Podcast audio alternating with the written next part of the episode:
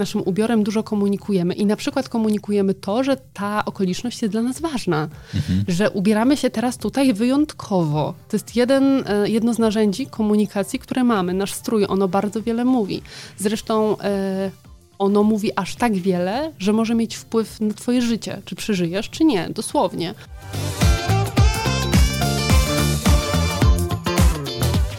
Czy spaghetti trzeba jeść łyżką i widelcem, czy samym widelcem? Naprawdę? Tak. To jest najczęstsze pytanie? Tak. A jaka jest odpowiedź? Samym widelcem. Mhm. A łyżką i widelcem to jest taki wymysł dla osób, które nie potrafią posługiwać się widelcem. I żadnym argumentem jest to, że kogoś tak uczył Włoch. Jeśli nauczysz się prosto siedzieć przy stole i brać małe porcje, mniejsze kęsy, yy, używać noża i widelca, to przestaniesz się wreszcie przy tym stole brudzić. A to zmienia jakość życia.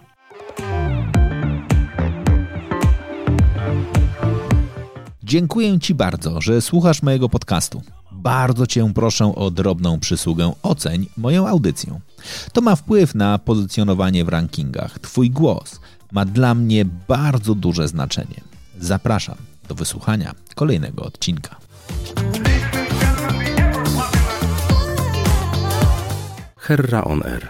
Rozmowy o życiu na własnych zasadach.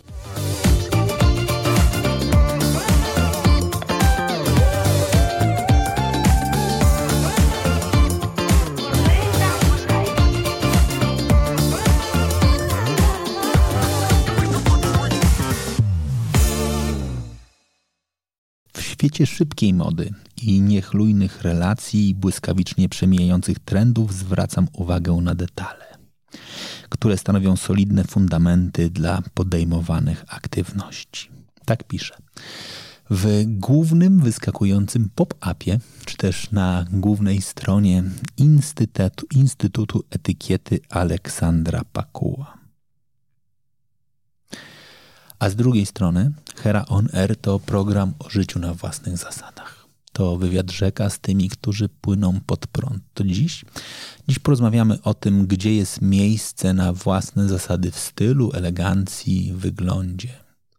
O błędach, które popełniamy, chcąc, no właśnie, być może wyglądać naturalnie, być może autentycznie i o konsekwencjach, z których bardzo często sobie nie zdajemy nawet sprawy, a one mogą mieć wpływ na to, jak jesteśmy postrzegani, jak budujemy relacje, jak to wszystko, co robimy, jest odbierane przez innych. Aleksandra Pakuła, dzień dobry. Dzień dobry. Czym jest Instytut Etykiety? Instytut Etykiety to jest dobre pytanie, bo dokładnie wczoraj pytałam inną osobę o to, czym jest jej organizacja, właśnie marka, którą tworzy. I ona odbiła to pytanie i zapytała, czym jest Instytut Etykiety. Czyli już wiesz. Czyli wiem, mam świeże ćwiczenie, bo Instytut Etykiety to jest idea. To jest takie miejsce, które ma sprawiać, że na moment zapominamy o tych trendach i zastanawiamy się, czy oby nie jest przypadkiem tak, że goniąc właśnie za tym, by być tak bardzo sobą, my zupełnie zatracamy siebie i przyjmujemy e, kulturę masową zbyt dosłownie i stajemy się tak naprawdę kalką, kopią innych ludzi, a nie sobą. I Instytut Etykiety, przypominając o takich podstawowych zasadach, które były bliskie naszym przodkom też, e, chcę, przypominając o tym, chcę też uświadamiać, że to wszystko wcale nie jest głupie i ułatwia życie. A co to jest etykieta?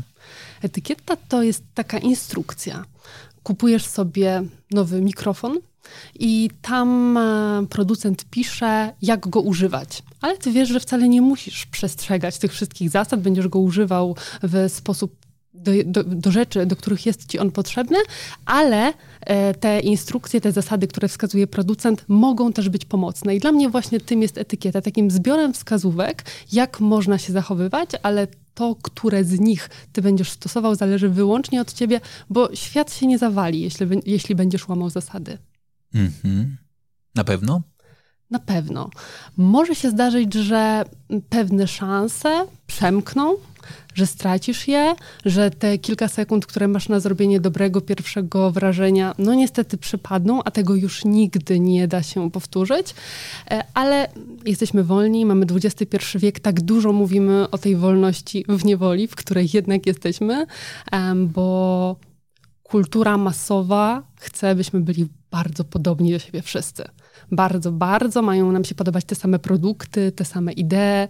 Um, no a etykieta daje jednak tę większą wolność, moim zdaniem, i co staram się zresztą, tego staram się uczyć. Mhm.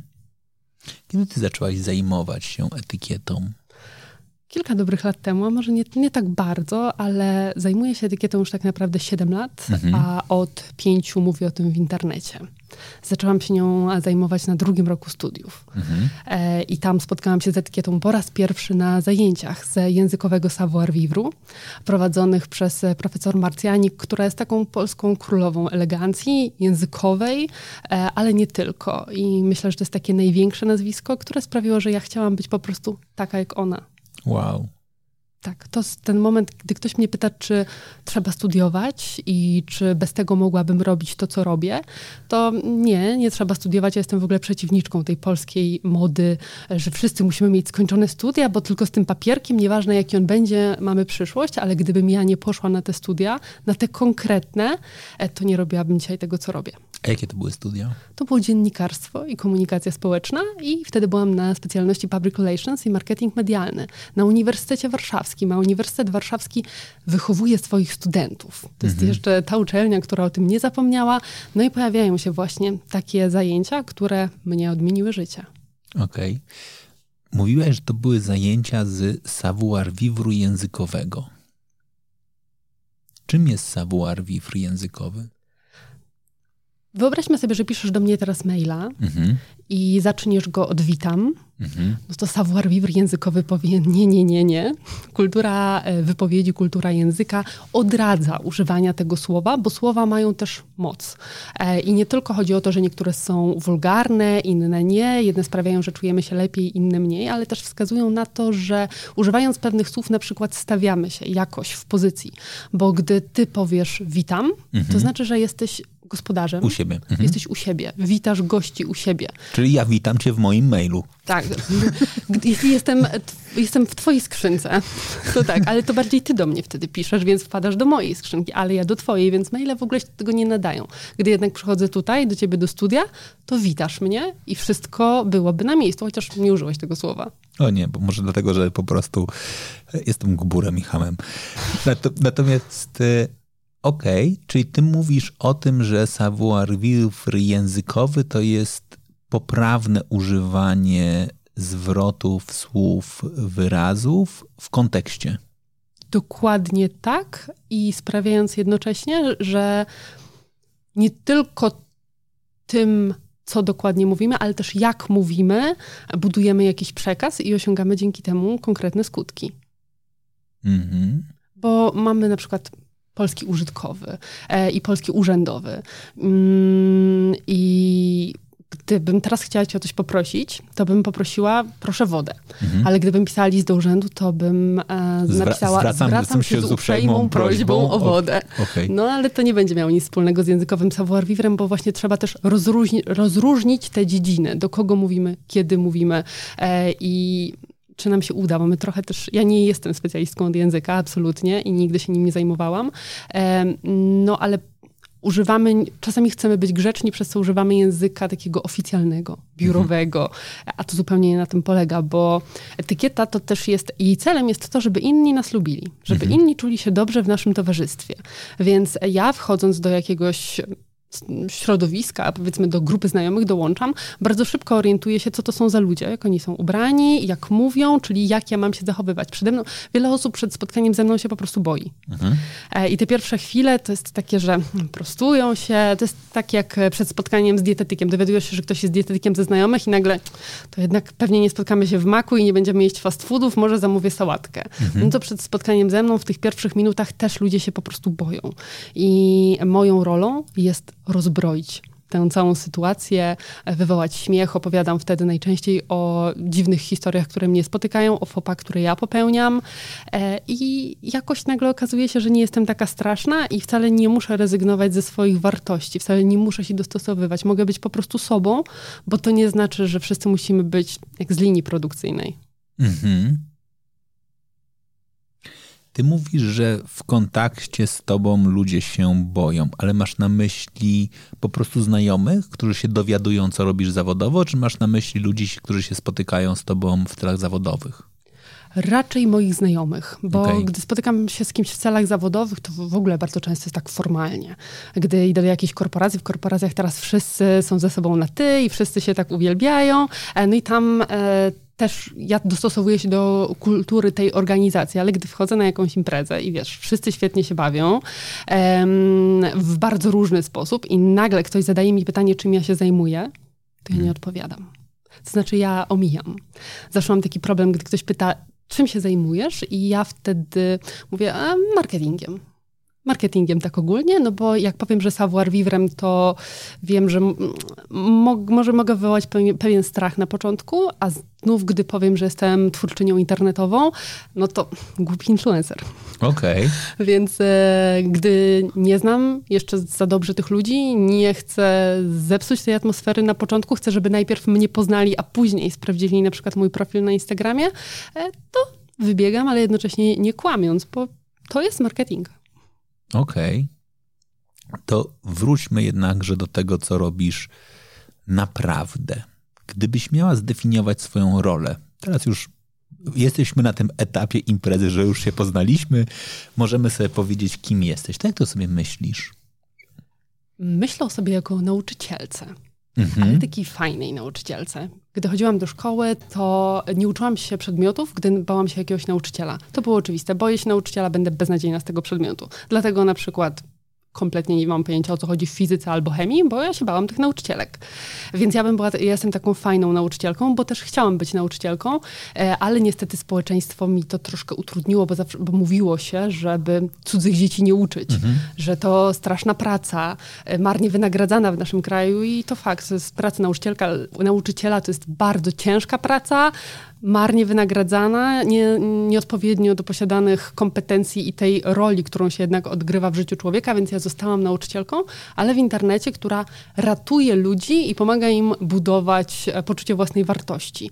Bo osoby, które do mnie trafiają, gdy ktoś trafia na mnie w internecie i na przykład przez wyszukiwarkę, ale też z polecenia, że ktoś mu mnie polecił, trafiają do mnie w sytuacji, w której chcą bardzo dobrze wypaść, ale nie wiedzą jak. Mhm. Na przykład idą na rozmowę kwalifikacyjną i pojawia się pytanie, jak się ubrać?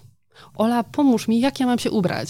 Albo y, mam podać rękę? Słuchaj, mam spotkanie z przyszłą teściową, pierwszy raz ją będę widziała, mam przynieść ze sobą jakiś prezent, wypada, ale może ja ją powinnam zaprosić, co mam zrobić? Nowa praca, korporacja, wcześniej pracowałam w mniejszych, w jakimś innym mieście, tutaj jest takie wszystko duże, jak ja mam się tam zachowywać? Jak ja mam e, napisać? E, wybieram się do jakiegoś ważnego urzędu na przykład, albo jadę na wakacje za granicę. Czy faktycznie w tych krajach arabskich to nie można chodzić w krótkich spodenkach?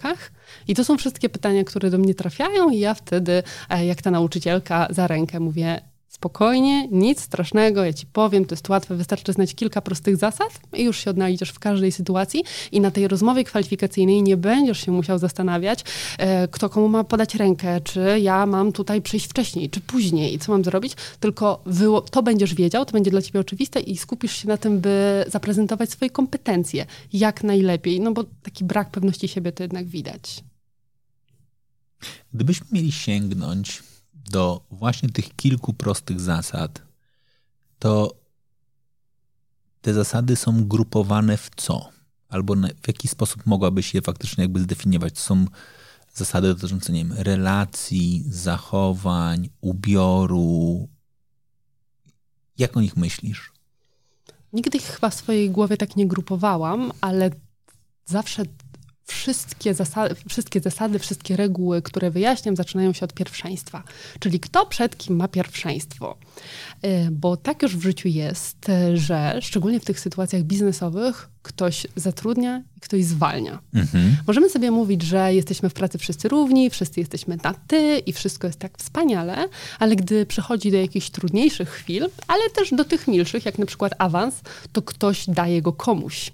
Zawsze jest ta hierarchia, ktoś jest nad kimś, więc taka, takie zasady pierwszeństwa, zasada pierwszeństwa czy w życiu towarzyskim, czy nie, choćby to właśnie też jak, kto podaje komu rękę, gdy odwiedzam wspomnianą teściową po raz pierwszy, e, to jest taka główna kategoria i jak już się to ogarnie, już wiadomo o co chodzi, to można przejść dalej na przykład do zasad zachowania przy stole, bo tego się bardzo boimy, gdy gdzieś wychodzimy, nie bez powodu, idziemy na wesele. To jest ważna uroczystość, nie ma ich, jeszcze, nie ma ich aż tak wiele w naszym życiu. No i wypadałoby się nie pobrudzić przy tym stole, bo mhm. słabo na samym początku wylać na siebie trochę rosołu i później taki, taki człowiek umorusany jednak jest, więc te zasady zachowania przy stole też się przydają. E, ubioru bez wątpienia, to jest e, kolejna kategoria. E, No bo na to wspomniane wesele też trzeba się jakoś ubrać. E, obserwujemy, że te zasady bardzo mocno się rozluźniają, zmienia się to wszystko, e, ale nadal naszym ubiorem dużo komunikujemy i na przykład komunikujemy to, że ta okoliczność jest dla nas ważna, mhm. że ubieramy się teraz tutaj wyjątkowo. To jest jeden, e, jedno z narzędzi komunikacji, które mamy, nasz strój, ono bardzo wiele mówi. Zresztą e, ono mówi aż tak wiele, że może mieć wpływ na twoje życie, czy przeżyjesz, czy nie, dosłownie. Bo jasno wynika z badań, że osobom, które są źle ubrane i źle wyglądają, niechętnie udzielamy pierwszej pomocy. Mhm. Więc jeśli wyjdziesz z domu i coś ci się stanie, będziesz miał jakiś atak na przykład, upadniesz i jeśli będziesz źle ubrany, będziesz miał na sobie jakiś dres, może będziesz... sprzątałeś, jesteś ubrudzony. Mhm. To istnieje mniejsze prawdopodobieństwo, że ktoś udzieli ci pomocy, niż wtedy, gdy będziesz ubrany tak jak przeciętny człowiek idący do pracy. Mhm. Czyli jakoś schludnie. Czy to będzie t-shirt schludny, czy to będzie garnitur nawet. No to może ci dosłownie uratować życie. Czasami skórę, a czasami życie. I tych kategorii myślę, że mogłabym jeszcze trochę budować i tak sobie je wymyślać. Um, Osobną kategorią chyba jest jeszcze komunikacja, mhm. to co mówimy, jak mówimy, jak piszemy, bo mówię, że jestem nauczycielką i to się przydaje, bo szkoła nie uczy nas wielu rzeczy. Mhm. Czy to moją rolą okazuje się jest uczenie ludzi pisać wiadomości mailowe albo pisać listy, bo przychodzi ten moment w dorosłym życiu, że musisz napisać jakiś list. Wcale to nie musi być romantyczny list, który wrzucisz do butelki, ale jakieś pismo do sądu, do urzędu, do czegokolwiek i okazuje się, że nie wiadomo, co po prawej, co po lewej stronie, gdzie zapisać, jak z tą datą, który zapis jest poprawny. Język ma znaczenie i to, jak go używamy i to, jak się komunikujemy. Wow. Pokazałeś bardzo dużo kategorii. Mówiłaś, że tym kategoriom się nie przyglądasz, a na koniec przygotowałaś pełną kategoryzację. Poszłam za tobą. Zacznijmy od reguł pierwszeństwa, bo to jest ciekawe. No właśnie. Po pierwsze, co definiuje regułę pierwszeństwa? Czy jakby co wynika z pierwszeństwa? Bo kto później, bo ja bym chciał później dokonać, kto ma pierwszeństwo, ale w ogóle po co mi to wiedzieć? Oprócz takiego, takiego prostego elementu, który mi się pojawia z tyłu głowy, to jest kogo mam przepuścić przez drzwi, tak? I to jest ten, takie, takie naturalne myślenie o pierwszeństwie. Ale na co jeszcze wpływa reguła pierwszeństwa? Na podawanie ręki, mhm. na przedstawianie się, na proponowanie przechodzenia na ty, Mhm. na wspomniane przepuszczanie w drzwiach, które nie jest takie proste, jak się wydaje, bo to zależy, w którą stronę otwierają się drzwi, czy są obrotowe na przykład, więc tutaj też są tego typu kwestie. Na to, kto komu wręczy wizytówkę, na to, kto wybierze numer w windzie, na to, kto będzie szedł pierwszy po schodach, a kto w górę i w dół, w zależności od tego, czy wchodzimy, czy schodzimy. Tam wszędzie mamy tę zasadę pierwszeństwa, czyli w etykiecie nazywamy ją zasadą precedencji. Ojejku, to jedziemy.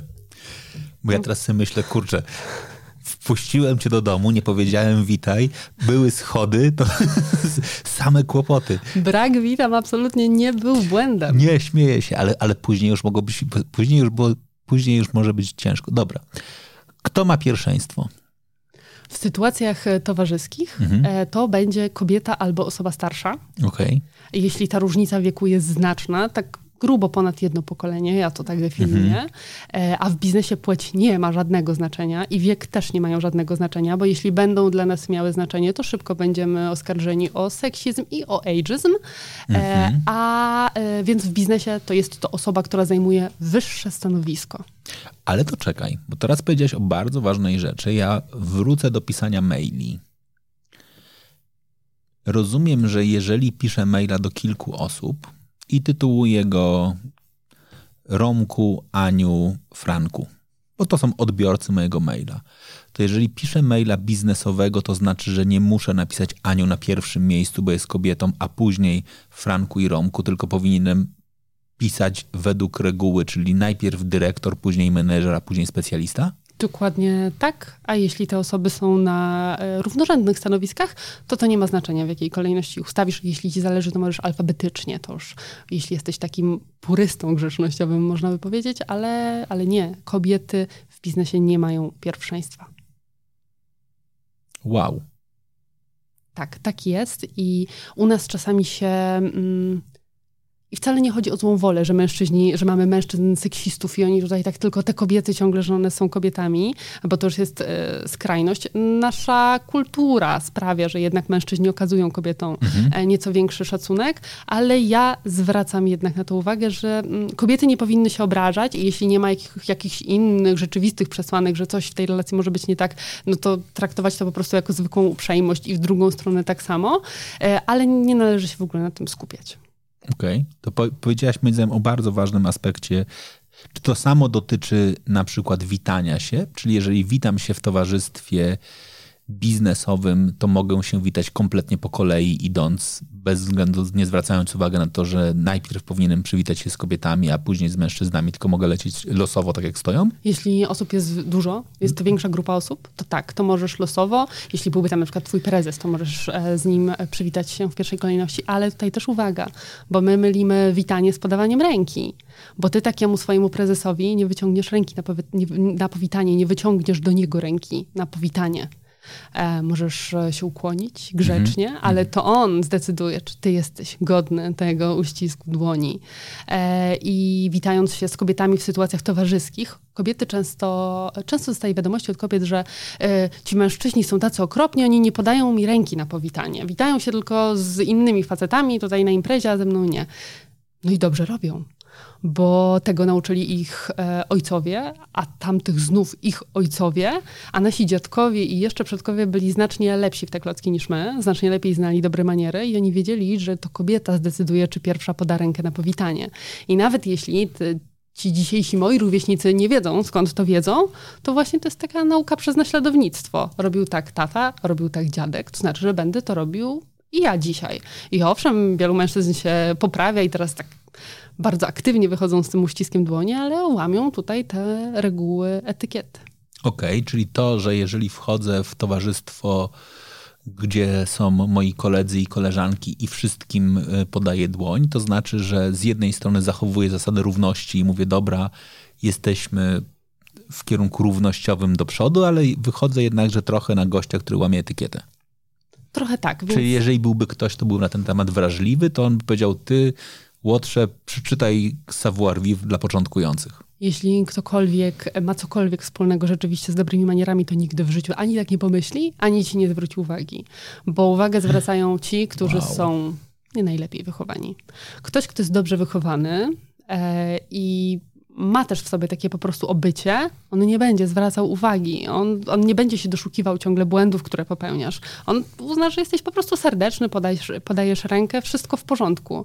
Jeśli ktoś dopiero zaczyna może jakieś swoje lekcje i jest takim bardzo pilnym uczniem, to tak, to, to tutaj nadgorliwi. To te, tak jest trochę z poprawnością językową. Ja zwróciłam uwagę, że na przykład gdy zrobię jakąś literówkę albo jakiś błąd, nawet ortograficzny w, na Instagramie gdzieś coś źle powiem, przekręcę, to jeszcze nigdy nie poprawiły mnie osoby, osoby, które faktycznie się tym zajmują i są ekspertami w swojej dziedzinie, czy ekspertkami, e, tylko zupełnie tacy mm, codzienni użytkownicy, którzy również robią bardzo wiele wi- błędów, nawet w tych wiadomościach, w których poprawiają. Okej. Okay. Więc e, nie doszukiwałabym się tutaj, nie obawiałabym się, że ktoś świadomy się obrazi. Ale to dla mnie ważna lekcja. To lekcja dotycząca dokładnie chociażby tej komunikacji mailowej z perspektywy reguły pierwszeństwa, żeby Jeżeli chcę, rozumiem, to mogę, ale jakby nie powinienem się stresować, że po drugiej stronie jakaś pani się obrazi, że jej, jej imię nie zostało wymienione jako pierwsze i jest w kolejności, jeżeli są na tych samych stanowiskach z mężczyznami. Nie powinna.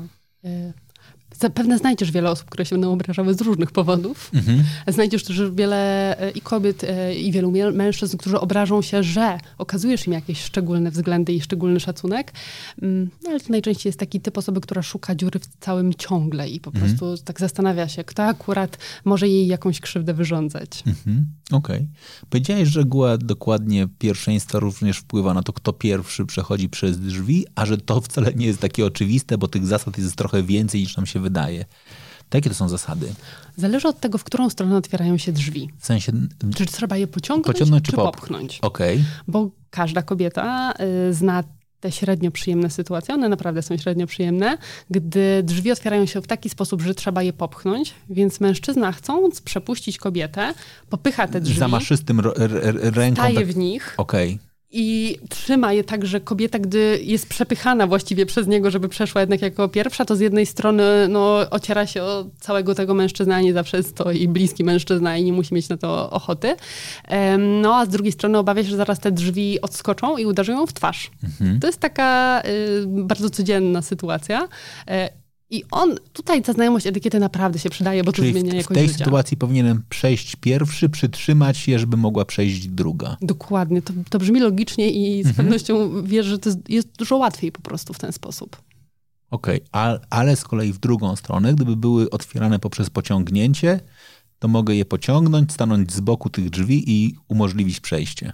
Tak, a jeśli na przykład prowadzisz gdzieś tą kobietę, na przykład do swojego studia, e, przepuścisz ją w tych drzwiach, i ona przejdzie, ale dalej ty ją, ona nie wie, gdzie ma iść, to możesz powiedzieć, ja poprowadzę mhm. i pójść przodem, a niekoniecznie wskazywać to teraz w lewo, w prawo, trzecie drzwi, a tak ogólnie to trzeba jeszcze zejść w dół. Nie, możesz poprowadzić, nawet jeśli to jest taka sytuacja towarzyska i teoretycznie przepuszczasz kobietę przodem. Okej, okay, czyli, czyli generalnie jakby mogę iść przodem, mówiąc to teraz follow me. Tak, dokładnie. Dobrze. To myślę sobie, nawet jak sobie mówiłaś o tym otwieraniu drzwi, to sobie przyjrzałem wszystkie historie, w których zdarzało mi się lub zdarza mi się bywać w miejscach, w których jest portier. W sensie taki portier, który mm. naprawdę otwiera drzwi. To chyba to zachowanie jest bardzo naturalne. Znaczy portierzy, jak sobie patrzę na te miejsca, w których oni są, to oni dokładnie tak otwierają drzwi. Znaczy, że jakby dokładnie zawsze stoją, zawsze stoją obok otwartego skrzydła, krótko mówiąc. Czyli jeżeli ciągną to do siebie, a jeżeli trzeba popchnąć, to przechodzą i dalej stoją na szczycie drzwi w, w, w takim miejscu obok otwartego skrzydła. To, to logiczne. Z tym przejściem to jest okej. Okay. Dobra. Na co jeszcze wpływa reguła pierwszeństwa? Powiedziałaś na przechodzenie przez drzwi, na witanie się. Na co jeszcze? Na przechodzenie na ty. Okej. Okay. To też jest częsty problem, na przykład w pracy. Dołączamy do nowej firmy, nikt nam nie powiedział, um, jak mamy się do kogo zwracać. Jakoś tak dziwnie jest. No i tego pierwszego dnia orientujesz się, że wszyscy są ze sobą na ty, ale jak ty masz się do nich zwracać? No i może rozluźnisz atmosferę i zaproponujesz. No nie. To osoba albo wyższa rangą, mhm. a w tych pierwszych dniach pracy, podkreślam, tylko pierwszych dniach, to osoby, które już w tej firmie jakiś czas pracują, powinny ci to zaproponować, no chyba, że zostałaś zatrudniona, zostałeś zatrudniony na wyższym stanowisku niż one. Mm-hmm. E, ale na to, też, e, to, na to też wpływa reguła pierwszeństwa i w sytuacjach towarzyskich e, też. E, to e, kobieta zaproponuje mężczyźnie, żeby zwracali się do siebie na ty, a nie odwrotnie. Ojej, to teraz mówimy o sytuacji osób, które w ogóle umieją mówić per, par, pa, per pan, pani. Hmm. To jest całkiem sporo osób, wbrew pozorom, a szczególnie w trudnych sytuacjach. No to, właśnie. Bo um, mówimy do siebie na ty, tak chętnie, wszystko, wszyscy i świetnie, dopóki e, nie stajemy oko w oko z trudną sytuacją i wtedy jest nagle dystansowanie się. Mhm. Pan, pani, jednak pan tu nie stał. Mhm. E, okazuje się, że mówienie do siebie na ty jest bardzo ułatwia życie, mhm. ale dopóki jest wszystko dobrze. Okej. Okay. Bo... E, przechodzenie na ty automatycznie skraca ten dystans. Mhm. Zupełnie inaczej powiesz, panie Janie, proszę wyjść. Mhm. Janek, spadaj. Na przykład. Można powiedzieć jeszcze ostrzej. Nie mhm. powiesz, panie Janie, spadaj. Mhm. Więc to też zmienia sposób, w jaki mówimy do drugiej osoby. Zobacz, że czasami okazujemy, ktoś jest dla nas um, tak dużym autorytetem w życiu, mhm. jest tak ważny, okazujemy mu tak duży szacunek, że aż trudno byłoby zwracać się do niego po imieniu. Że ktoś jest tak wybitny, że nawet gdy proponuje to przejście na ty, no to nie wypada się nie zgodzić, trzeba się zgodzić, ale to jest trudne, mhm. bo w tym pan, pani jest moc. I ja jestem wielką zwolenniczką przechodzenia na ty, e, ale e, widzę czasami minusy tego, szczególnie w życiu zawodowym. Mhm. Drugą rzeczą, o której powiedziałaś, to jest sadzanie, i po pierwsze sadzanie przy stole, ale po drugie zachowanie się przy stole. Jakie są najczęstsze pytania, które dostajesz dotyczące zachowań przy stole? Czy spaghetti trzeba jeść łyżką i widelcem, czy samym widelcem? Naprawdę? Tak. To jest najczęstsze pytanie? Tak. A jaka jest odpowiedź? Samym widelcem. Mhm. A łyżką i widelcem to jest taki wymysł dla osób, które nie potrafią posługiwać się widelcem. I żadnym argumentem jest to, że kogoś tak uczył Włoch. Bo ja chętnie zaproszę jakiegoś obcokrajowca do Polski i poproszę przechodnia jakiegokolwiek, żeby nauczył go tej polskiej grzeczności i polskiej elegancji i zasad etykiety. No może to średnio wyjść, tak z doświadczenia mogę stwierdzić. Więc to jest najczęstsze pytanie, ale też mamy problem z tym, że wybieramy się do restauracji, jakaś ważna okazja, rocznica, bo takie pytania się pojawiają bardzo często przy ważnych dla nas okazjach. Wtedy okazuje się, że chcemy naszym zachowaniem celebrować też. A. I w tej restauracji jest serwetka. Co z nią zrobić? Przecież to jest dziwne, gdzie ją położyć. Może śliniaczek, to się wtedy nie ubrudza i od razu będzie z głowy. Cała etykieta przy stole, bo można jeść jakkolwiek. Um, mamy też problemy z... Siadasz przy takim stole i widzisz sztućce. Różne, mhm. w różnej kolejności. Co z tym zrobić? Jak to jeść? Czekać, czekać, aż się pojawią potrawy. Jeżeli ktoś dobrze położył sztućce, to mamy z głowy. A jeśli źle położył, to też mamy z głowy, bo i tak jemy od zewnątrz do wewnątrz, więc, więc z głowy. Kieliszek źle trzymamy. Nałogowo kiedyś oglądałam taki program telewizyjny, który... On nie uczył dobrych manier, ale jeden z jego bohaterów chciał uczyć i tam właśnie próbował pokazać, jak właściwie trzymać kieliszek, właśnie, że w Warszawie trzyma się za czaszę. Tak jest bardziej elegancko. No więc w Warszawie, w Krakowie, w Poznaniu i w Ostrowcu Świętokrzyskim wszędzie powinno się trzymać za nóżkę, a nie za czaszę. I tak jest elegancko i praktycznie i lepiej to wino będzie smakowało. Więc to są takie zasady, zasady, które nam się przydają na co dzień, bo jeśli nauczysz się prosto siedzieć przy stole i brać małe porcje, mniejsze kęsy, używać noża i widelca, to przestaniesz się wreszcie przy tym stole brudzić. A to zmienia jakość życia. Okej. Okay. Chcesz mi powiedzieć, że jednym z najczęstszych powodów brudzenia się przy stole jest to, że siedzimy krzywo, bierzemy za duże, e, za duże kawałki, za duże porcje i dodatkowo zapominamy jeść nożem i widelcem? Dokładnie tak. Bo najczęstsze sytuacje, w których się ubrudzisz, e, wyobraź sobie, że siadasz na kanapie i chcesz zjeść cokolwiek, jakąś zupę. To jedynym sposobem, żeby się wtedy nie ubrudzić, jest sobie postawić tę miskę pod samą brodę. I mhm. wtedy wiesz, że nie ubrudzisz się, no bo jakkolwiek inaczej byś nie próbował, jeśli ona będzie dalej, to się pobrudzisz w takiej pozycji. A jeśli siądziesz prosto, łokcie będziesz miał w miarę blisko ciała i będziesz brał mało, to to po prostu na ciebie nie spadnie. Jeśli ukroisz sobie mniejszy kawałek, będziesz jadł wtedy też dłużej i od razu będzie zdrowiej. Dietetycy pochwalą, że to świetna metoda. Więc tak, to pomaga i też sprawia, że ten posiłek jest jakiś taki inny, bo nie jest, nie jest tak, że ja nie jem na kanapie zupy z miską pod brodą. Robię to i pewnie wrócę dzisiaj z tej rozmowy i będę zmęczona po całym dniu i też siądę przed telewizorem, zamówię coś, jakieś jedzenie e, i tak będę jadła, ale jeśli zaprosisz mnie teraz do restauracji i pójdziemy, nieważne do jakiej, to ja będę się tam czuła zawsze na miejscu, bo w każdej będę umiała się zachować i będę potrafiła też się odnaleźć w zwykłej ramie- ramenowni, bo nie da się zjeść z godnością, nazwijmy to, ramenu. Mhm. To ładne. Ładne dotyczące tego elementu pod tytułem zjeść z godnością ramen. To faktycznie dość, dość duże. A bo tutaj to jest ważne, bo my czasami bardzo chcemy um, jeść popularne dania tak ładnie, wiesz, pizzę nożem i widelcem, która nie jest neapolitańska. Mhm.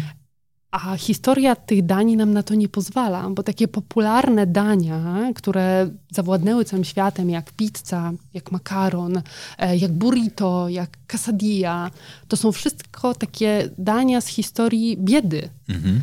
Ich się nie jadło tak, żeby było ładnie. Je się gotowało dlatego, że te produkty tam były i one były tanie. Więc dorabianie im teraz ideologii i robienie z pizzy jakiegoś dania, które trzeba wykwintnie jeść, jest pewną nad gorliwością, tak mhm. bym powiedziała. Czyli jedzenie pizzy ręką jest okej? Okay. Tak, ja nie potrafię jeść nożem i widelcem, znaczy potrafię się posłużyć, ale mi nie smakuje. Poza neapolitańską, bo ona się leje i tego zjeść rękami praktycznie się nie da, ale wszystkie inne, no to jest pizza. To tak jakbyś chciał zjeść z królową Elżbietą burgera. Mhm. Ona pewnie też wtedy będzie go jadła nieco mniej ładnie. Zresztą to jest kobieta, która ma wielki dystans do siebie. Okej. Okay. Mamy trochę omówione zachowania przy stole. Pewnie jeszcze nie wszystkie, więc do, do, do nich trochę wrócimy. Powiedziałaś o kolejnych zasadach, to zasady dotyczące wyglądu. Ale wyglądu, no właśnie, co komunikuje nasz wygląd? Przede wszystkim stosunek do drugiej osoby. Mhm. Chciało nam się trochę postarać. I to moim zdaniem doskonale pokazała pandemia, że dla siebie samych trochę mniej nam się chciało starać i gdy siedzieliśmy w domach pozamykani, bez współpracowników, no to przysiadywaliśmy w dresie, w piżamie. No nie były to zbyt wyszukane stroje, zresztą marki odzieżowe też zaczęły produkować nagle, nawet te eleganckie zaczęły produkować dresy. I w pewnym momencie poczuliśmy taką potrzebę jakoś się ubrać, mhm. że wreszcie możemy gdzieś wyjść, wreszcie otworzyli jakąś knajpę, wreszcie się ubiorę, wreszcie się umaluję, uczeszę jakoś. To wpływa na nasze samopoczucie. I gdy wybierasz się do tej wspomnianej teściowej na spotkanie, na to pierwsze spotkanie, to też raczej będziesz się starał dobrze wypaść, dobrze wyglądając. Mhm. Może nawet uprasujesz koszulę. To nie jest takie oczywiste dzisiaj. Gdy będziesz szedł na tę rozmowę kwalifikacyjną, to raczej istnieje małe prawdopodobieństwo, że zaryzykujesz, że przyjdzie ktoś o takich samych kompetencjach jak ty, mhm. takim samym doświadczeniu, ale będzie lepiej ubrany i jego wybiorą. Raczej stwierdzisz, że tę małą rzecz też zrobisz. Też się ubierzesz jakoś tak schludniej. Nawet nie chodzi o to, że to musi być strój biznesowy, garnitur, krawat, chociaż to też nie bez powodu mówi się, że klient w krawacie jest mniej awanturujący się, mhm. bo to ma wpływ na nasze zachowanie. Ale też na to, co chcemy powiedzieć drugiemu człowiekowi. Mhm. Powiedziałaś o bardzo ważnych rzeczach, a mianowicie po pierwsze o tym, że strój wpływa na to, jak nas inni odbierają, ale też strój wpływa na to, jak my się zachowujemy. Możesz to rozwinąć? Zupełnie inaczej. Nie bez powodu czasami, gdy przychodzimy do domu, to się, przebie- to się przebieramy. Mhm. Zdejmujemy z siebie ubranie, które sprawia, że jesteśmy sztywni, mhm. bardziej sztywni. Rozwiązujemy krawat, jeśli jesteśmy mężczyznami. Kobiety zdejmują swoje ołówkowe spódnice po pracy. Chcą się poczuć bardziej luźno w mhm. domu, bez zobowiązań, tak to nazwijmy. A czasami, to też pokazała nam pandemia, żeby się zebrać w sobie, trzeba się ogarnąć. Mhm. Tak trudno czasami jest się wziąć za robotę rano. Może jeszcze weźmiemy laptopa do łóżka, ale jakoś jak wstanę, wezmę prysznic, ubiorę się, to jakoś tak zebrałam się w sobie i jest mi łatwiej. To ma bardzo duży wpływ na to, jak sami siebie postrzegamy, jak staję przed lustrem i co o sobie wtedy myślę, bo my jesteśmy dla siebie czasami bardzo srogimi osobami i na przykład oglądamy na Instagramie piękne ciała, piękne stroje, wyjątkowe życie i wydaje nam się, że nasze jest takie beznadziejne, tylko my nie patrzymy, nie zwracamy uwagi na to, że te osoby pokazują nam się w jakiejś konkretnej sytuacji, w której nikt nie wrzuca zdjęcia na Instagrama, a właściwie praktycznie mało kto, w sytuacji, która jest beznadziejna, kiedy nic mu się nie chce, kiedy źle się czuje, kiedy wydarzyła się może u niego jakaś tragedia, tylko z tych lepszych chwil. Więc to też, jak my sami przed sobą budujemy swój wizerunek, ma ogromny e, wpływ na to, jak się zachowujemy i też jakimi jesteśmy dla siebie. Mhm. To ja bym wrócił jednakże do relacji. Ty powiedziałaś, że nasz strój komunikuje, jak bardzo nam zależy na drugiej stronie. Tak. Tak, bo jeśli mm, pokłócę się dziś z moim partnerem, no i wiem, że przegięłam, że to była moja wina, i chcę go przeprosić i może mu powiem, że wyjdźmy może gdzieś. To ja, jednym z elementów, wyjdźmy, ja zapraszam na kolację, przepraszam. To ja jednym z takich elementów komunikowania, że przepraszam, to będzie to, że się ładnie też ubiorę. Mhm. Przegięłam, więc muszę teraz to wszystko naprawić, wybiorę nam restaurację i oczywiście później będę robiła inne dobre rzeczy. Przeproszę go za to, to będzie najważniejsze. Wyjaśnię, dlaczego tak się zachowałam i tak dalej, i tak dalej, ale też postaram się swoim ubiorem, że dla ciebie się przebrałam nawet. Zobacz, cały dzień chodziłam w piżamie, ale teraz to już się naprawdę przebrałam. I podobnie. Odwiedza nas babcia. Mhm. Niezapowiedziana wizyta. Nagle dzwoni, że w sumie to jest pod blokiem. A my jesteśmy w piżamie. Głupio tak trochę babci otworzyć, prawda? Mhm. Babcia taka kochana, ona przyjechała, pewnie przywiozła pierogi, to szybko coś na siebie jednak przyzwoitego narzuca i nie chodzi mi tutaj o to, że babcia może być zdegustowana naszym wyglądem, bo babcia będzie nas kochała w każdym naszym wydaniu prawdopodobnie. Ale tak dla niej chcemy się ładniej ubrać. To dużo znaczy, co mamy na sobie, jak się ubieramy, czy... Wiesz, to jest taka podstawa nawet dla higieny. Mhm. E, czy nasze ubrania są świeże? Czy one na pewno dobrze pachną? E, kobiety czasami pytają mnie o to, czy obowiązkowe jest malowanie się do pracy. Mhm. Ja zawsze odpowiadam, że nie. Obowiązkowe do pracy jest, obowiązkowy do pracy jest schludny wygląd, bo dużo mniej elegancki, a właściwie bardzo nieelegancki będzie niezmyty wczorajszy makijaż, mhm. e, niż codzienne chodzenie z zadbaną, czystą twarzą. I nie mówię tutaj o jakichkolwiek zmianach skórnych, bo one nie są żadnym problemem i nie świadczą jakimkolwiek braku elegancji, ale jeśli chodzisz do pracy trzeci dzień z rzędu w tłustych włosach, no to... Prawdopodobnie coś też możesz chcieć tym y, zakomunikować. I nie bez powodu też mamy w subkulturach na przykład jakieś konkretne stroje, bo chcemy coś tym strojem wyrazić. Zawsze. Mm-hmm. Powiedziałaś dokładnie, że być może chcemy coś zakomunikować, zamanifestować, pokazać. Czy to może być tak, że skoro dokładnie mniejszą wagę przy, przykładamy do tego, czy ten strój jest świeży, chcemy pokazać, że nam mniej zależy? Niewątpliwie. Niewątpliwie, bo, bo co innego w ten sposób możesz chcieć pokazać? Nawet mi się dla ciebie nie chciało postarać. Okej. Okay.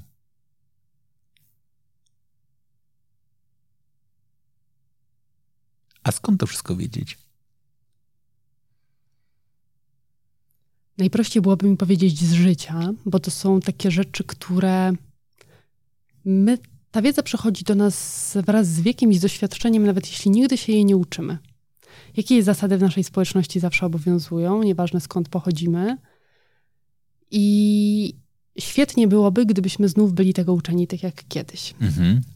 E, bo to jest naprawdę praktyczna wiedza. Dawanie wskazówek, co z nimi zrobisz, to jest twoja wyłącznie sprawa. Ale bycie wyposażonym w taki wachlarz umiejętności po prostu pomaga. I dawniej mm, żaden kawaler ani żadna panna nie byli wypu- wpuszczani do towarzystwa, zanim nie odebrali tych podstawowych lekcji. To jest kindersztuba, takie zasady, które się wynosi z domu jako dziecko, to jest właśnie to. E, I żeby cię wpuszczono do towarzystwa, to musiałeś znać takie zasady. Dzisiaj nie jest to ani obowiązkowe, ani codzienne. Um, Gdybym chciała być pesymistką, to bym powiedziała, że to wyginie, mhm. ale ani nie jestem, ani moje doświadczenie mi nie pozwala tak powiedzieć, bo okazuje się właśnie, że w tych ważnych chwilach sobie przypominamy mhm. o tym wszystkim. Potrzebujemy tego. Chcemy wiedzieć, jak się zachować. My chcemy też budować trwalsze, trwalsze relacje z innymi. I czasami komuś trzeba odmówić, że mhm. nie przyjdę na, na twoje wesele. Bardzo ważna uroczystość, nie przyjdę. Jak to zrobić, żeby było ładniej? Żeby się ktoś nie obraził. A zaprosiłem, zaprosiłam jako kobieta chłopaka do restauracji. To, to kto to zapłaci? To są... E, byłoby świetnie, gdybyśmy taką wiedzę wynosili z domu. I trochę mam nadzieję, że dzisiaj ja uczę rodziców, którzy nauczą tego później e, swoje dzieci. Mhm. I wszystkim będzie żyło się łatwiej. To wróćmy do tego płacenia w restauracjach, bo to temat, który pewnie regularnie się pojawia. Kto powinien płacić? Ten, kto zapraszał. Koniec? Koniec. Koniec. Nie ma mężczyzna, nie ma kobieta. Ten, kto zapraszał. I... Czy chcesz mi powiedzieć, że zwyczaj, w którym to mężczyzna płacił, po prostu został ukształtowany na bazie tego... Że kobiety nie zarabiały. I, a tym samym nie zapraszały. Tak. I kiedyś to mężczyzna starał się o kobietę. Oczywiście kobiety miały swoje sztuczki, e, jak sobie tutaj e, wyszukiwały absztyfikantów, ale to, to panowie starali się o, o, o dziewczęta. To, to było dla nich, to było ważne. Ta, takie reguły panowały w naszym społeczeństwie, w, naszy, w naszym kręgu kulturowym. E, kobiety nie zapraszały i przede wszystkim kobiety nie zarabiały. Hmm. Albo zarabiały mniej, co zresztą nadal się dzieje. E, ale dzisiaj m, te relacje damsko-męskie już są zupełnie inne I kobiety też zapraszają mhm. i też pierwsze przesuwają w lewo czy w prawo na Tinderze, nie wiem, w którą stronę się to przesuwa. Um, I jednocześnie biorą na siebie też czasami obowiązek płacenia. Mhm. To dlaczego czasami pojawia się rozczarowanie? Rozczarowanie związane z tym dokładnie, że ja zaprosiłam, w sensie ja zaproponowałam, że może byśmy gdzieś poszli, może nawet czasami wybrałam restaurację, a on nie zapłacił. Nie wiem, skąd bierze się rozczarowanie. Może z jakichś wygórowanych oczekiwań, może z poszukiwania jakichś szans. Wiesz, są osoby, które zdarzyło mi się słyszeć oczywiście takie, takie opowieści, które ym, tak, potrafiły się tak żywić przez jakiś czas. Czyli, że na t- codziennie chodziły na obiad z kimś z Tindera, ym, no i miały lunch codziennie zapewniony, bo to była pierwsza i ostatnia randka ten lunch, ale to on płacił. Okej. Okay. Więc... Yy... To, to, to sprytne. Nawet bym powiedział. Planujesz? Nie, absolutnie nie. Natomiast yy, pytanie, które się pojawia trochę, dotyczące reguł funkcjonowania, bo o wielu z nich mówisz, że one były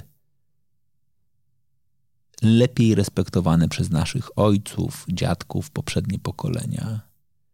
A z drugiej strony faktycznie w tej chwili, jeżeli jest jedna nadrzędna zasada, o której staramy się mówić, to jest zasada równości.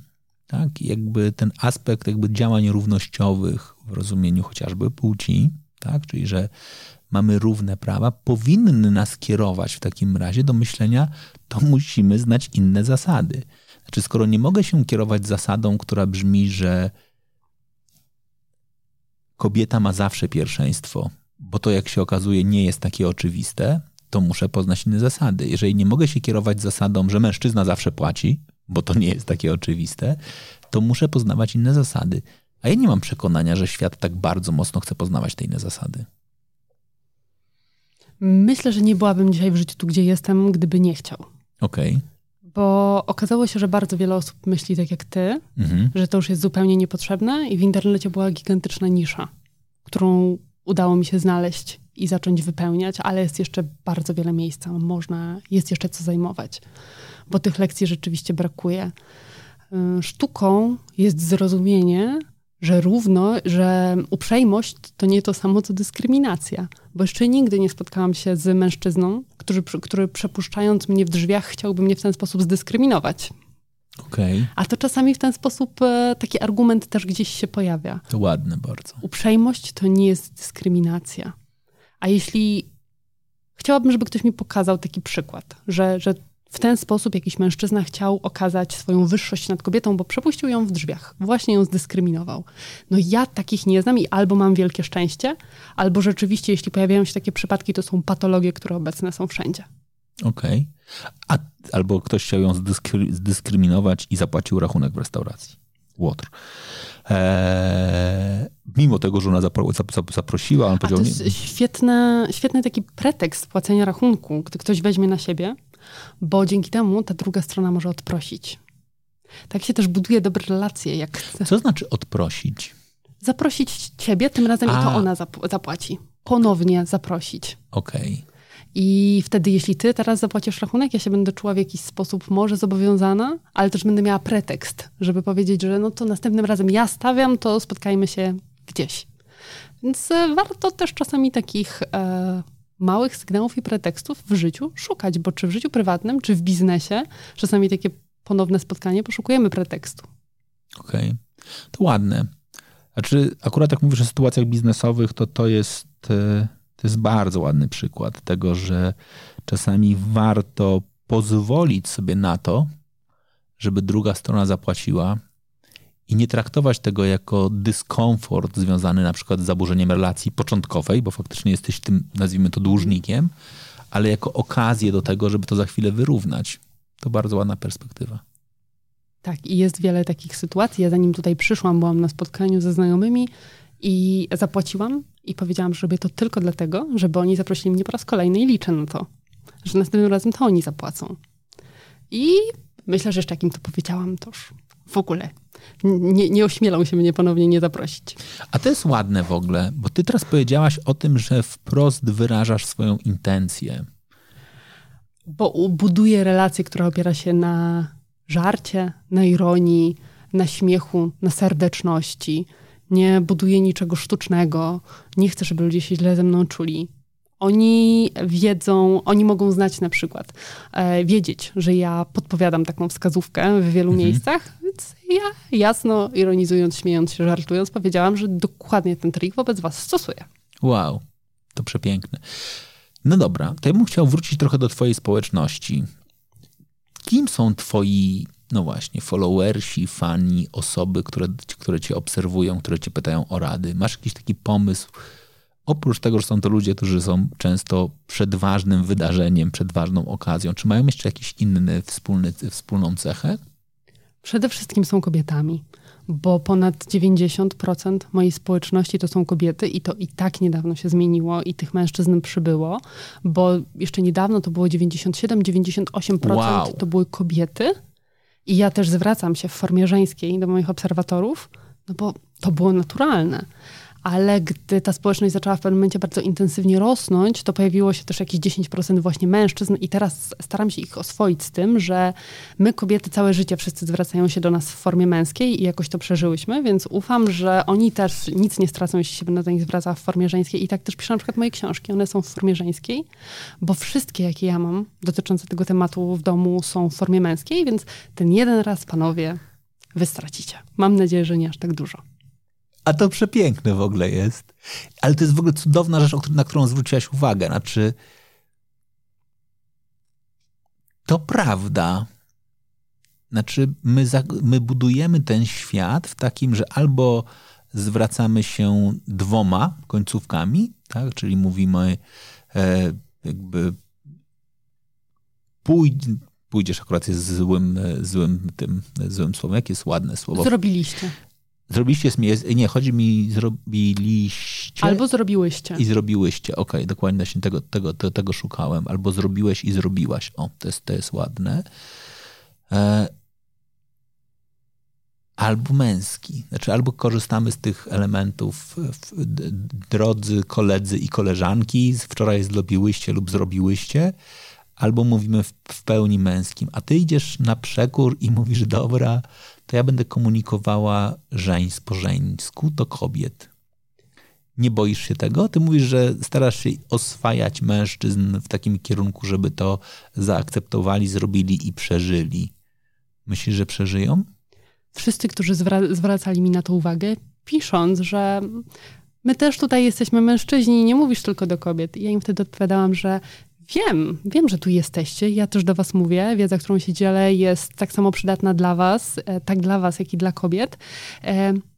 Ale czy naprawdę tracisz coś przez to, że słuchasz tych żeńskich końcówek? I wszyscy jak jeden mąż odpowiadali mi, że w sumie nie. W sumie tak napisałem, bo jakoś tak dziwnie. No wszyscy się zwracają jednak albo, czy teraz jeszcze się pisze przez... Um, slashem. Mhm. E, końcówki się zmienia. E, a ja nie. Ja mówię w formie żeńskiej i... Tak samo napisałam książkę, która się nazywa Vademecum współczesnej damy, a nie Vademecum współczesnego dżentelmena albo eleganckiego człowieka. Nie, ona jest kierowana do kobiet, ale mężczyźni wyciągną z niej tak samo wiele. I, co najciekawsze, udało mi się przekonać mężczyzn, że tak, mogą czytać książki dla kobiet. Ona jest różowa. O czym piszesz w książce? Jak robić dobre pierwsze wrażenie. Tak w skrócie. Mhm. Tak bym powiedziała, pierwsza książka się dokładnie na tym skupia, jak w sytuacjach towarzyskich robić dobre wrażenie, jak sprawiać, żeby ludzie cię lubili, jak czuć się pewnie, jak rozumieć co do ciebie, co jest napisane na zaproszeniu, a druga już dotyczy biznesu, bo to jest zupełnie inna para kaloszy. Mhm. Warto sobie zaprzątać tym głowę? Co zrobić, żeby zrobić do, pierwsze wrażenie? Na zrobienie pier- dobrego pierwszego wrażenia mamy siedem jedenaście sekund. Nigdy nie wraca. Mhm. Zawsze nasz mózg lubi uproszczenia. Mhm. Dlaczego? I dlatego, jeśli dostrzeżesz u kogoś jedną pozytywną cechę, to będziesz się na niej skupiał i szukał podobnych. Mhm. Jak dostrzeżesz tę negatywną jako pierwszą, to też będziesz szukał tych negatywnych. Jeśli ekspedientka albo ekspedient obsługują cię i mają niezbyt radosne miny, mhm. to szybko sobie dopowiesz, że to gbur. Mhm. Gbur, on teraz odburknie, jak poproszę, żeby mi podał inny rozmiar, to na pewno nic z tego nie będzie, powie, że nie ma, a jeśli zwrócę uwagę w restauracji i on jest taki nachmurzony, to jeszcze napluje mi do jedzenia. Mhm. Bo my w ten sposób szukamy uproszczeń w naszym, uproszczeń w naszym życiu. Dlaczego? Dlatego te pierwsze sekundy kontaktu naprawdę dużo zmieniają. I pewnie słyszałeś i wszyscy słyszeli takie zdanie, że no na początku to nie zrobiłaś dobrego pierwszego wrażenia, ale w sumie to nie jest tak źle. Mhm. Bo ten początek zawsze jest zapamiętany. Nie ma szans, żeby ludzie o nim zapomnieli. O tych pierwszych chwilach. W większości sytuacji pamiętasz sytuację, w której kogoś poznałeś. Pamiętasz te okoliczności, gdzie się poznaliście. Zresztą często do tego wracamy, że a, my się poznaliśmy tam. Mhm. Pamiętamy to. A skoro coś ma działać na naszą korzyść, to po co z tego rezygnować?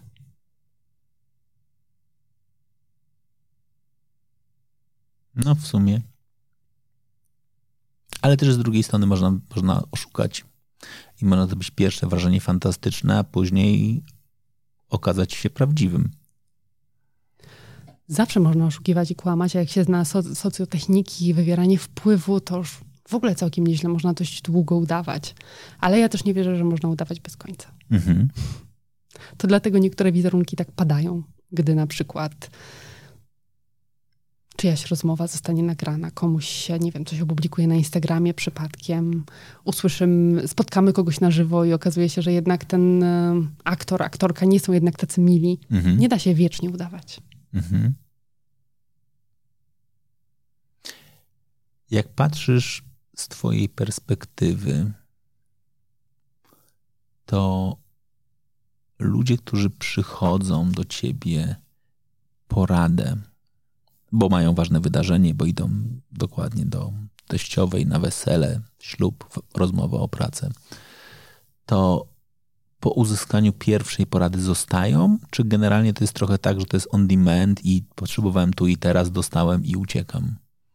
Zostają, są, przekonują się, czekają z niepewnością, aż usłyszą ode mnie komunikat, że to nie są obowiązkowe zasady. Świat mhm. się nie wali.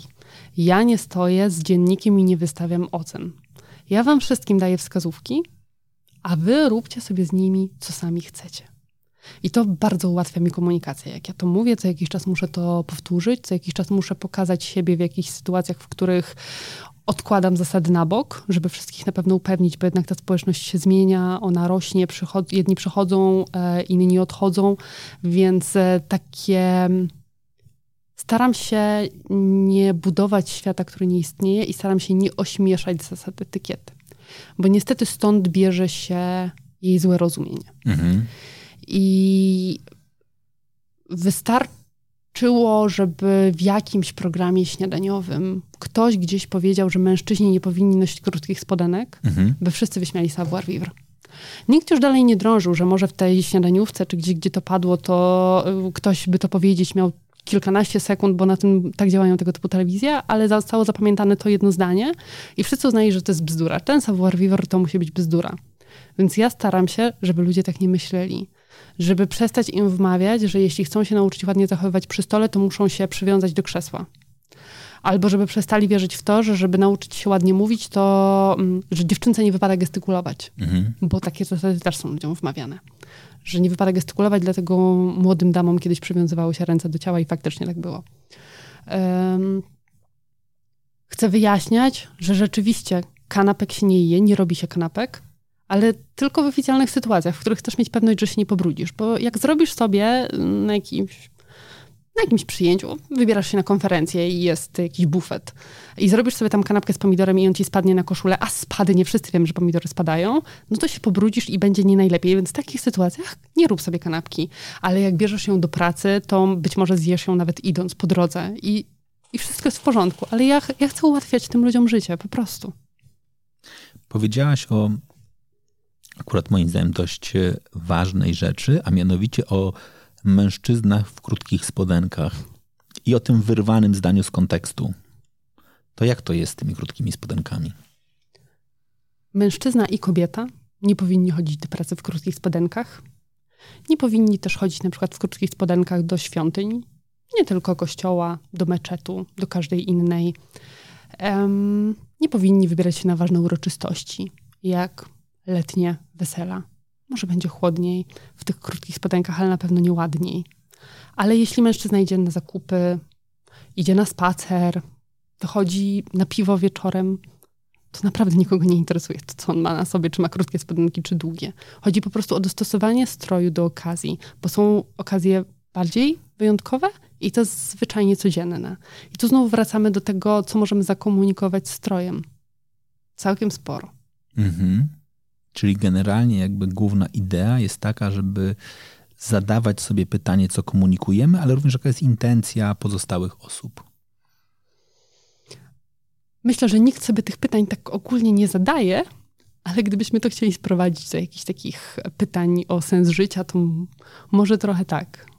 A czy, bo pyta, celowo o tym mówię, bo akurat ostatnio nasi przyjaciele brali ślub na plaży. E, A to już jest w ogóle inna sytuacja. I myślę sobie, jak patrzę na gości, to nikomu nie przeszkadzało, że duża część była w krótkich spodenkach. Bo domyślam się, że w tym ślubie na plaży to nawet wszyscy byli bez butów.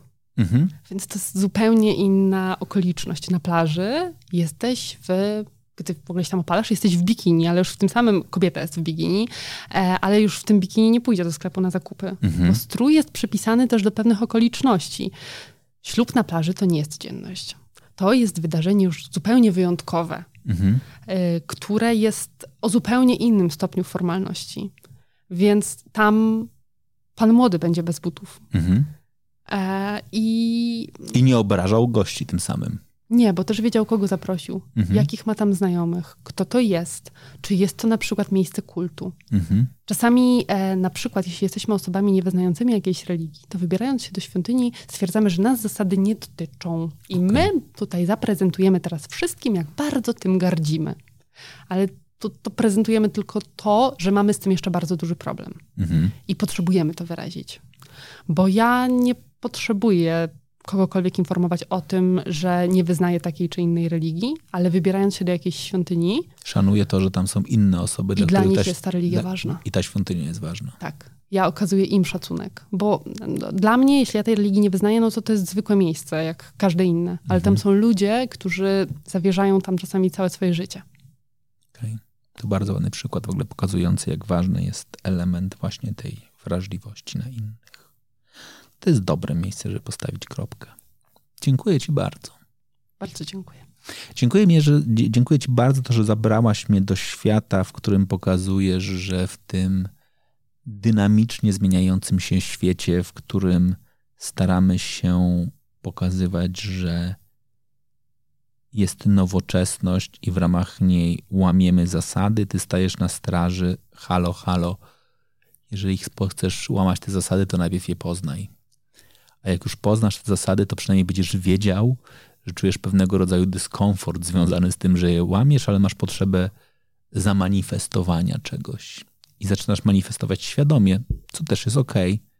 Jestem w stanie sobie wyobrazić, że stąd brały się różne stroje subkultur, w ramach których wiedzieliśmy, że coś jest nie na miejscu, a jednak naszym ważniejszym elementem było po prostu pokazanie, że mój kolorowy irokes noszony w szkole, tępiony przez wszystkich nauczycieli, wiedziałem, że jest nie okej, że reguły obowiązujące w szkole mówią, że nie mogę nosić irokesa i tym bardziej będę go nosił.